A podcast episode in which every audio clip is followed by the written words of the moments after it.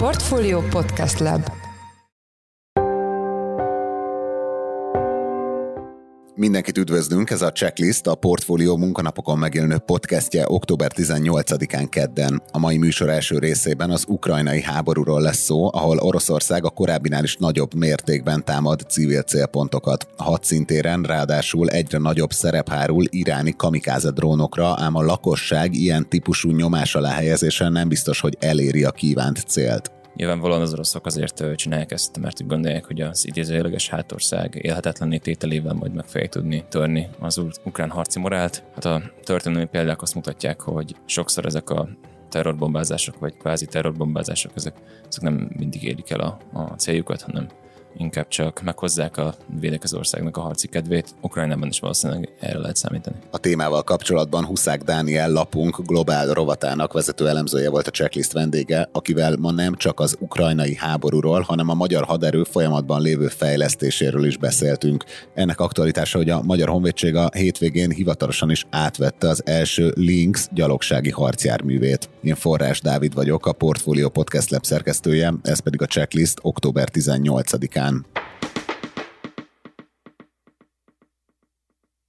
Az elmúlt napokban úgy tűnik, hogy jelentős mértékben eszkalálódott az orosz-ukrán háború. Most már nem csak a keleti, délkeleti frontvonalakon folynak jelentős harcok, hanem Ukrajna más területeit is hevesen támadják az oroszok. A témával kapcsolatban itt van velünk Huszák Dániel, a Portfólió Globál rovatának vezető elemzője. Szia Dani, üdvözöllek a műsorban. Szia Dávid, üdvözlöm a kedves hallgatókat. Kezdjük ott, hogy minek köszönhető, hogy ilyen mértékben vált intenzívebbé a háború Ukrajnában, és milyen új típusú célpont célpontokat támadnak az oroszok. Nos, hát, hogyha a nyugati elemzéseket olvassuk, akkor az állapítható meg nagyjából, hogy Oroszország régóta előkészített egy ilyen nagyszabású műveletet annak az érdekében, hogy Ukrajna civil infrastruktúrát nagy hatótávolságú rakétarendszerekkel támadják.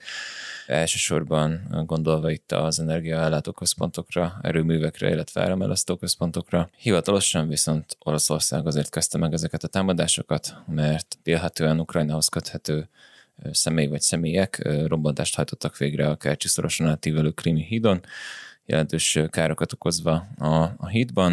Ezt az incidenst ezt Oroszország terrortámadásnak minősítette, és Ukrajnát pedig terrorizmus támogató állam, illetve terrorállam jelzőkkel kezdték el jellemezni.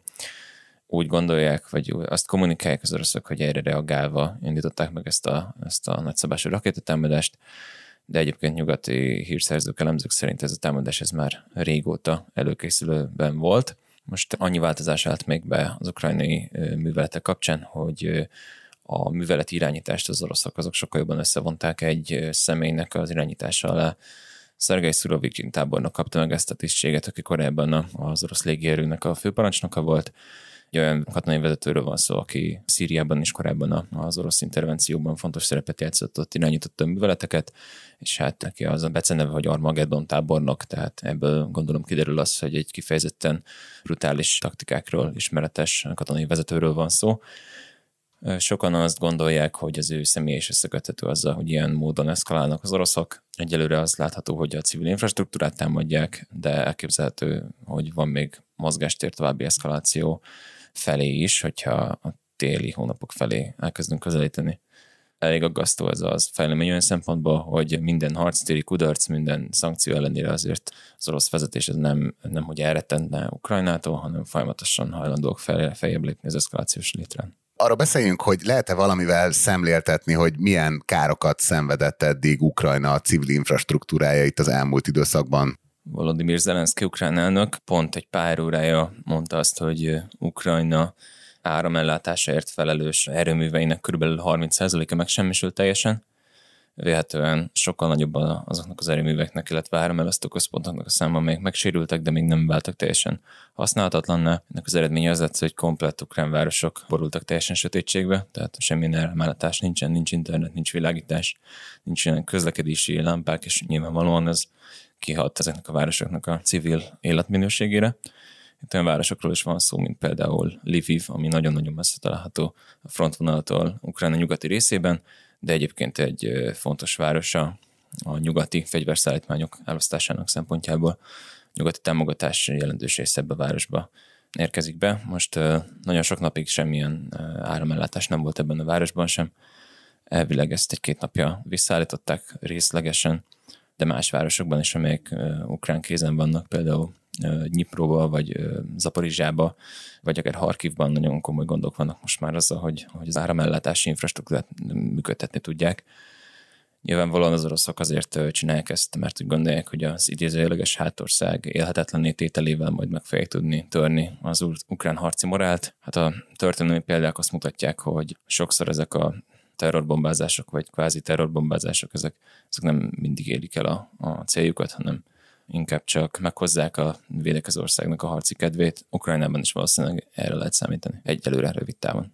És mit lehet tudni azokról a drónokról, amikről itt a portfólión is sokat írtunk? Ezeket Oroszország most ugye nagy számban használja a hadműveletekben, és ezek tényleg mennyire fontos részei most a háborúnak?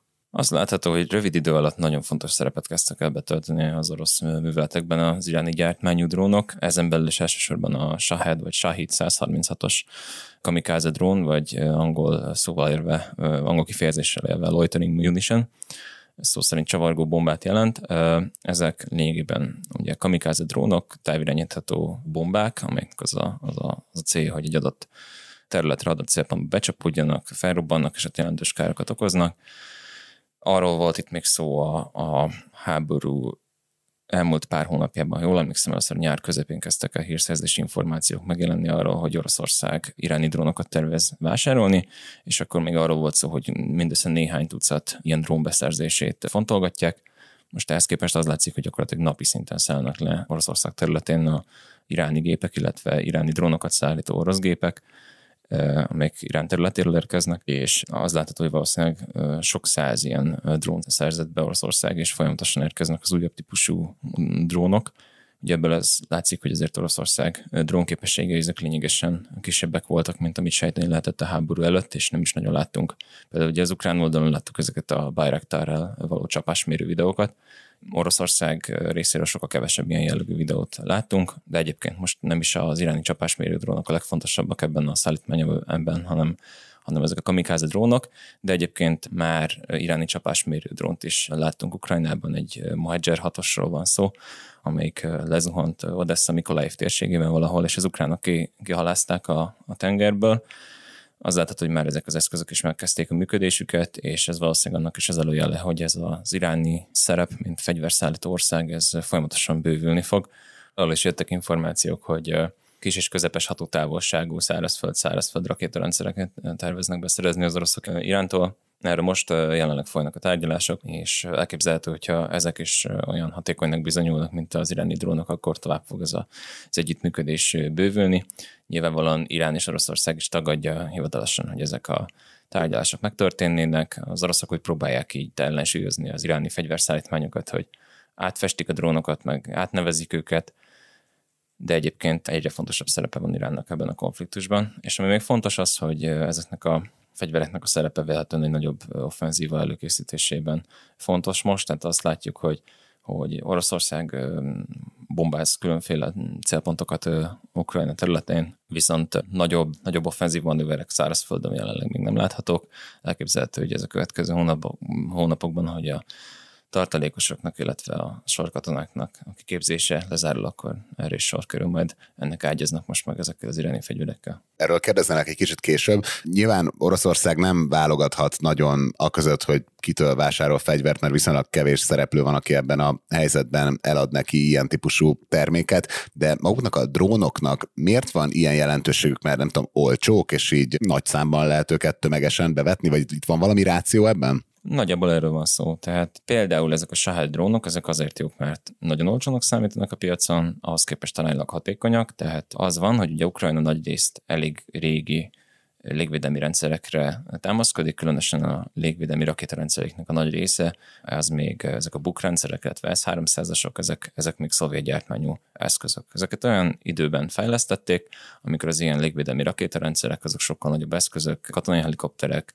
illetve katonai repülőgépeknek a, az elhárítására lettek kifejlesztve, ezek lényegesen nagyobbak, mint egy mint egy drón. Sok esetben ezek a drónok ezek olyan kicsik, hogy, hogy még hogy még ezeknek a légvédelmi rendszereknek a radarjaival nem lehet őket egyáltalán észlelni, irányított rakétákkal nem lehet őket befogni, sokkal hatékonyabban tudnak áthatolni a különféle védelmi rendszereken is úgy csapást mérni, mint mondjuk egy katonai repülőgép, nem is beszélve arról, hogy itt nem kell egy pluszban egy pilótának az életét sem veszélyeztetni az egész katonai művelettel. Nyilván hasonló célra egy cirkáló rakétát is lehetne alkalmazni, viszont a cirkáló rakéták azok lényegesen drágábbak, mint drágábbak és szofisztikáltabb technológia, mint ezek a, ezek a relatíve olcsó iráni drónok, úgyhogy ezért lesz ezeknek ilyen fontos szerepe és vállalhat-e aktívabb szerepet, vagy segítheti -e az ukránokat nagyobb mértékben Izrael, annak köszönhetően, hogy iráni fegyverek jelentek meg a hadszintéren. Ugye ennek az országnak nagyon fejlett légvédelme van, amire most Ukrajnának nagy szüksége lenne, illetve hát azt is megmutathatná egy tőle távol eső hadszintéren, hogy az ő technológiája azért fejlettebb, mint ezek az iráni drónok. Igen, ez nagyon érdekes, mert Izrael ugye hivatalosan teljes mértékben semleges ebben a konfliktusban, Viszont az elmúlt napokban, ugye pont az iráni drónokra válaszol, voltak amerikai, illetve ukrán forrásokból olyan kijelentések, hogy Izrael jelenleg is segíti hírszerzéssel az iráni drónok felderítésében az ukránokat, és elképzelhető, hogy valamilyen csiki-csuki megoldás segítségével hosszabb távon légvédelmi rendszerekkel is lehetják majd az ukránokat. Az úgy néz neki, hogy az izraeli fegyverek export tilalmára vonatkozó korlátozásokat valószínűleg ilyen ilyen Shell company keresztül, ilyen árnyék cégeken keresztül próbálják megkerülni. Létrehoznak valami magánvállalatot Izraelben, ami exportál Lengyelországnak, Lengyelország pedig exportálja valamilyen szinten Ukrajnának. Most erről plegykálnak itt, hogy itt ilyen, ilyen irányú gondolkodás van, de egyébként elég valószínű, hogy hivatalos csatornákon keresztül Izrael sem fog továbbra se fegyvereket küldeni Ukrajnának, viszont egyébként ez egy jó módszer lenne valóban annak, amit te is mondtad, hogy megmutassák, hogy a, a, az izraeli légvédelmi rendszerek milyen hatékonyak az iráni drónok ellen. Azért az látható, hogy elég sok olyan hadipari vállalat van, amelyik most demonstrálja azt, hogy az ő adott termékei közük mennyire hatékonyak, vagy kevésbé hatékonyak. Erre egyébként eszköz lenne ez a dolog. De hát én nem hiszem azt, hogy egy hamar hivatalos csatornákon keresztül ez így meg fog történni. Minden esetre azért az látható, hogy Irán ilyen jellegű szerepellása az sokat aggaszt Izrael mellett az Európai Uniót, illetve az Egyesült Államokat is kifejezetten. És most már nem akarok végleg itt Iránnál leragadni, de még egy kérdés velük kapcsolatban, hogy ezek a potenciális fegyverszállítások az oroszok felé, ezek kihathatnak-e a nagyhatalmak és Irán által kötendő új atommegállapodásra? Abszolút. Nagyon úgy néz ki, hogy az eddigi tárgyalások azok borulni fognak emiatt. Ugye azt mondtam, hogy Irán nem ismeri hogy fegyvereket szállítanak Oroszországnak, de azért most az, hogy átfestik az egyértelműen iráni gyártmányú drónokat, nyilván nem fogják tudni behűíteni a nyugati vezetőket nagyon úgy néz ki, hogy a, ugye arról van szó, hogy ebből az atomalkuból, ami, ami eddig érvényben volt, abból egyébként csak az Egyesült Államok lépett ki, tehát az Európai Uniós országokkal szemben papíron még mindig érvényben van, függetlenül attól, hogy egyébként az Európai Uniós vállalatok nem mernek működni továbbra sem Iránban félve az amerikai szankcióktól, tehát de facto ennek az előző megállapodásnak vége van, viszont de jure még nincs teljesen vége.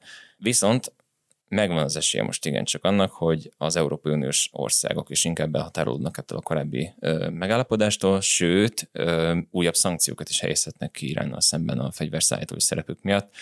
Úgyhogy nem csak azt kockáztatja ezzel az egész Irán, hogy a, az eddig sem működő, ugye már az eddig is gyakorlatilag megszűnt atomalkúnak nem jön létre egy újabb verziója, hanem úgy néz ki, hogy lehet, hogy még újabb szankciókat is fognak kapni az Európai Uniótól a szerepvállalások miatt, tehát így csücskös ez a dolog de egyébként én úgy, úgy gondolom, hogy, hogy itt különféle nagyhatalmi érdekek miatt egyébként sem volt akkor nagy esély annak, hogy ezt, a, ezt az atomalkot sikerült tető alá hozni.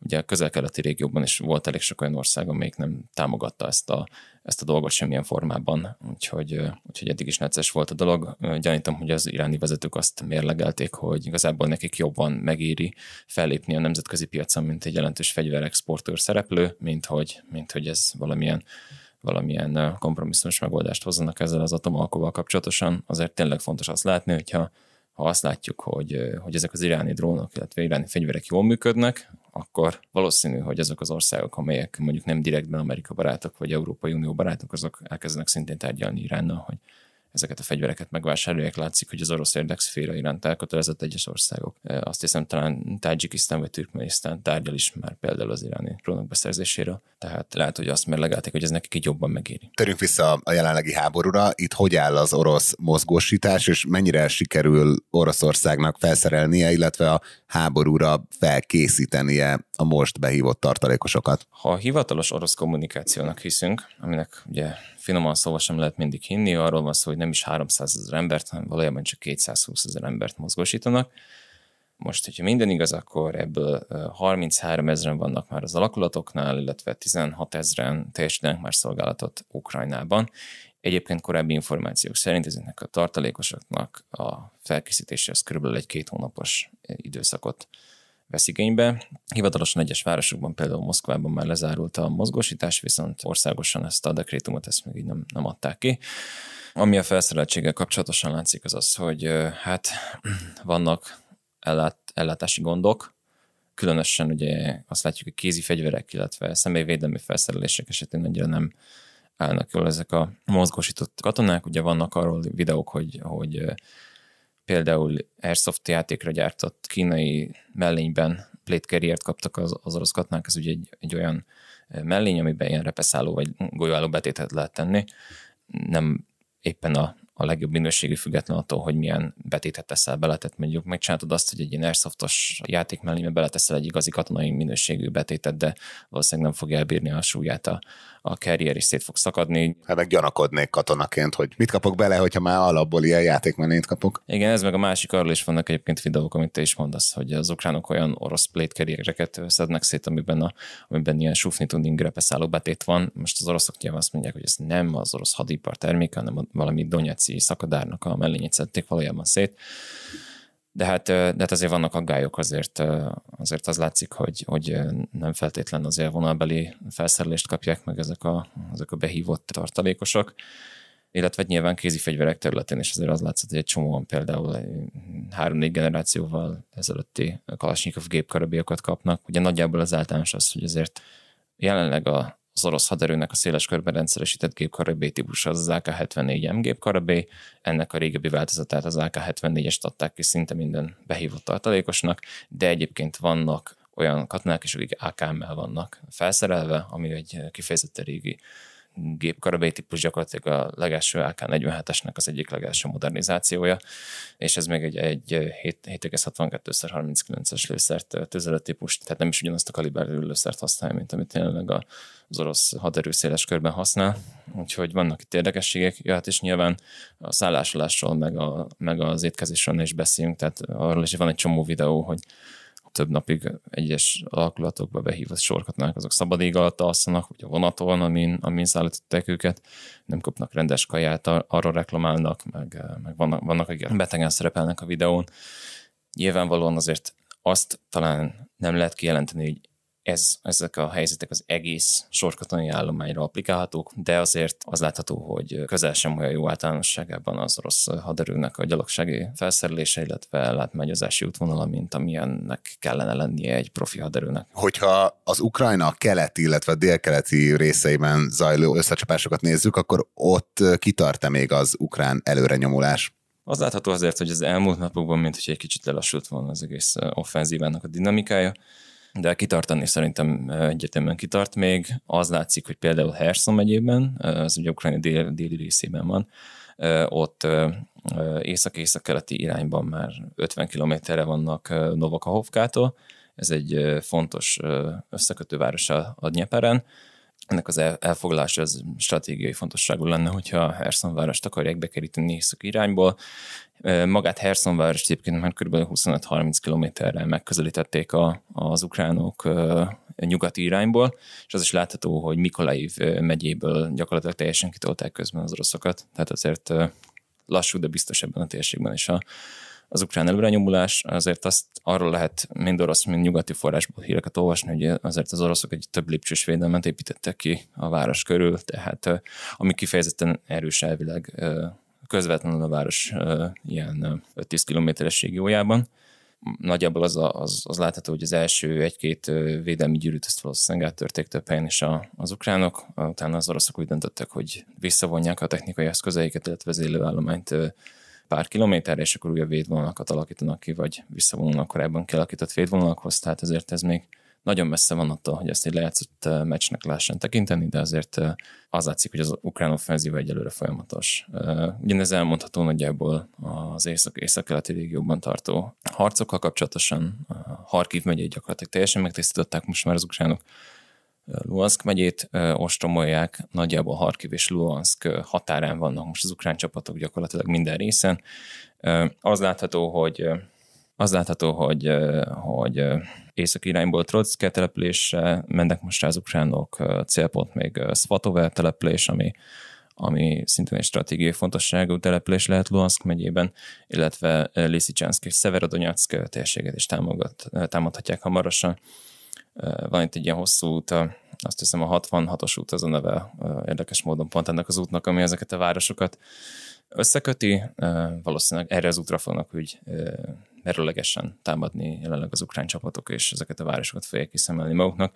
Én azt gondolom, hogy ezért valószínűleg itt jóval erősebbek lesznek az orosz védvonalak, mint amit Harkiv megyében láthattunk. Tehát azért Harkiv megyében tényleg azért értek el az ukránok nagyon jelentős sikereket nagyon rövid idő alatt, mert az oroszok nem számítottak a, a, az ukrán támadásra. Ezekben a régikben viszont viszont számítottak a támadásra, tehát ez feltételezhető az, hogy, hogy, hogy itt már sokkal hevesebb ellenállás lesz. Meglátjuk, hogy hogy meddig tart ez a dolog ki. Térünk rá a másik témánkra, ami szerint ugye folyik a magyar haderő modernizációja, és a hétvégén hivatalosan is átvette az első Lynx gyalogsági harcjárművet a Magyar Honvédség. Itt ez mit lehet tudni erről a fegyverről, hány darabot veszünk belőle, és mi a különbség egy gyalogsági harci jármű és egy tank között, mert nekem így első ránézésre nem sok különbséget látok. Kezdjük az alapoknál. Ugye az a különbség egy tank és egy gyalogsági harcjármű között, hogy egy tank, az, annak az elsődleges feladata az, hogy más katonai járművekkel, más páncélozott harcjárművekkel vegye fel a harcot. Ezért egy sokkal ütőképesebb főfegyverrel és jelentős páncélzattal van felszerelve. Egy gyalogsági harcjárműnek az az elsődleges feladata, hogy gyalogsági alakulatokat szállítson és segítsen a tűztámogatásban Nyilván ezért a páncélzata is sokkal kevésbé jelentős, illetve a főfegyverzetés kevésbé ütőképes.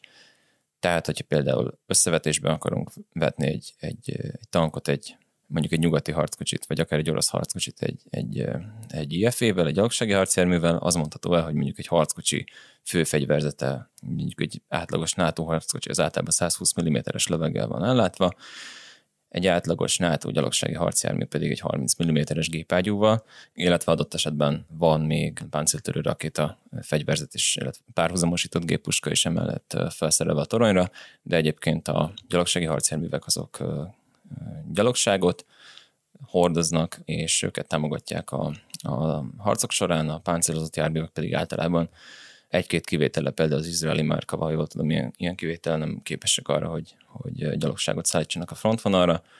Ennek tudatában általában például a gyalogsági harcjárműveknek a hátterében van egy olyan, olyan részleg, ami gyalogsági alakulatoknak a szállítására alkalmas.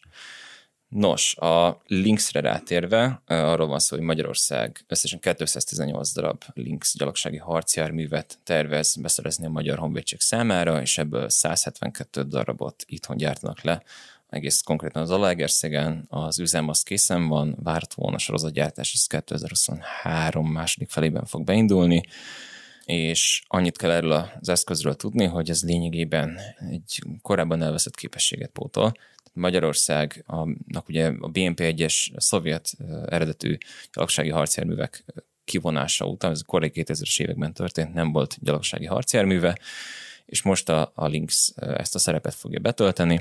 Nyilvánvalóan teljesen más színvonalon, mint amit a BNP egyesektől tapasztalhatunk, tehát azt kell tudni erről a rendszerről, hogy ez egy nagyon-nagyon magas szinten automatizált, komputerizált rendszer, inkább kis túlzásra szó van egy, egy gurló páncélozott felfegyverzett számítógépről, mint, ami, mint erről a a, a csörgő, zörgő, nehézkes olajos vassal, amit, amit láthatunk akkor, amikor egy, egy ilyen szovjet típusú páncélozott járműbe ülünk be. azt kell tudni ugye róla nagyjából a fegyverzet tekintetében, hogy ez egy 30 vagy 35 mm-es gépágyúval van felszerelve, az ki van egészítve egy 7,62 mm-es párhuzamosított géppuskával, van hozzá egy távirányított fegyverállvány, és ami felszerelhető 7,62-es vagy 12,7 mm-es géppuskával, vagy egy 40 mm-es sorozatgránátvetővel, van a járművön Strike Shield aktív védelmi rendszer, aminek az a feladata, hogy a rakétagránátvetők, illetve páncéltörő fegyverek lövedékeit egy ilyen aktív védelmi rendszerrel elhárítsa. Ez gyakorlatilag úgy működik, hogyha detektál ez a rendszer egy beérkező lövedéket, akkor egy ilyen, egy ilyen robbanó ellenintézkedéssel megsemmisíti azt, megmentve a, a járművet attól, hogy közvetlen találatot kapjon, de egyébként meg a, a homlokpáncél az ellenáll egy egy 30 mm-es gépágyú folyamatos tűzének is, illetve amit nem tudunk biztosan az, hogy milyen motorral van felszerelve, de körülbelül a végsebesség az 60-70 km per óra lesz, illetve a hatótávolság az 410-600 km. De egyébként, ami nagyon mását teszi szerintem ezt a harcjárművet, például a régebbi típusoktól az, hogy hogy, hogy van egy ilyen nagyon komplex elektronikai rendszer az egészben, ennek az a neve, hogy Situational Awareness System. Úgy néz ki, hogy ilyen kamera, kameramodulok vannak telepítve mindenhova a, a harcjármű testére, és akkor ezek így real-time mutatják a kezelőszemélyzetnek azt, hogy hogy mi van a harcjármű körül. Régebben ugye a harcjárművel úgy nézett ki ez a dolog, hogy volt így a személyzet különféle tagjainak egy ilyen kémlelő nyílás, és akkor ezen keresztül tudtak kinézni, és egyébként nagyon sok esetben igazából még elég magas szintű tréning mellett sem láttál nagyon ki ezekből a harcjárművekből, ezekből a, ezekben a kémlelő nyílásokon keresztül. Sok esetben ugye ezért csináltak azt, hogy a búvó nyíláson keresztül még kinéztek a, a kezelők, de nyilvánvalóan ez pedig ez pedig olyan helyzetbe hozza őket, hogy harctéren ezt nem tudod megcsinálni, mert, mert elképzelhető, hogy, hogy, hogy mondjuk elkapsz egy golyót, vagy egy strapnelt, vagy bármi, bármit, ami miatt ugye veszélybe kerülsz. Most egy ilyen harcérműnél egyszerűen erre nincsen szükség, mivel ezek a számítógépes modulok, képernyők, ezek folyamatosan real-time eléd vetítik, hogy mi van a harcjármű körül, anélkül, hogy neked egyetem fizikálisan ki kéne nézned belőle bármilyen szempontból, és elvileg ebben a linksben van még egy olyan rendszer is, ami pluszban ilyen különféle ilyen információkkal segíti még a kezelő személyzetet. Tehát nem csak arról van szó, hogy ezek kamerák, amin kilátsz, hanem különféle ilyen elemzőrendszerek így ilyen uh, iránytávolságot, uh, ilyen IFF azonosítást, meg hasonló dolgokat vetít elé, tehát tényleg itt ez egy nagyon, nagyon komplex, nagyon magas szinten automatizált dolog, és gondoljunk bele, hogy ez azért mekkora előrelépést jelent egy szovjet haditechnikához képest, vagy akár egy hidegháborús NATO technikához képest. Tehát tényleg ez egy olyan, olyan szintugrásnak tekintető, hogy, hogy, hogy nem kell itt ezeken a kis kémlelő nyílásokon, illetve manuális erővel adott esetben kezelned a harcjárművet, hogy, hogy szerintem ez egy nagyon, nagyon komoly előnyre tesz szert a hasonló szintű haditechnikához képest. Köszönjük szépen ezt a elemzésedet, meg hogy ezeket megosztottad velünk. Természetesen erről az új magyar gyalogsági harc járműről, ugye írtál egy elég részletes cikket, ezt linkeljük az epizód jegyzetekbe, azért a hallgatók közül sokan ne lepődjenek meg, hogyha egy kívülről tankra hasonlító dolgot látnak. A mai adásban Huszák Dániel, a Portfolio Globál rovatának vezető elemzője volt a checklist vendége. Dani, köszönjük, hogy itt voltál a műsorban. Én is köszönöm szépen a figyelmet, kellemes napot kívánok!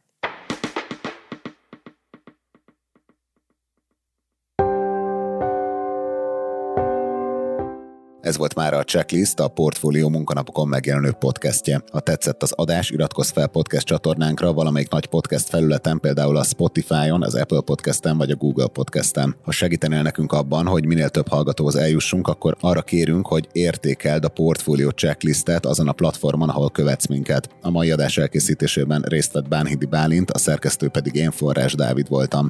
Új adással holnap, azaz szerdán 5 órakor jelentkezünk, addig is minden jót kívánunk, sziasztok! Thank you.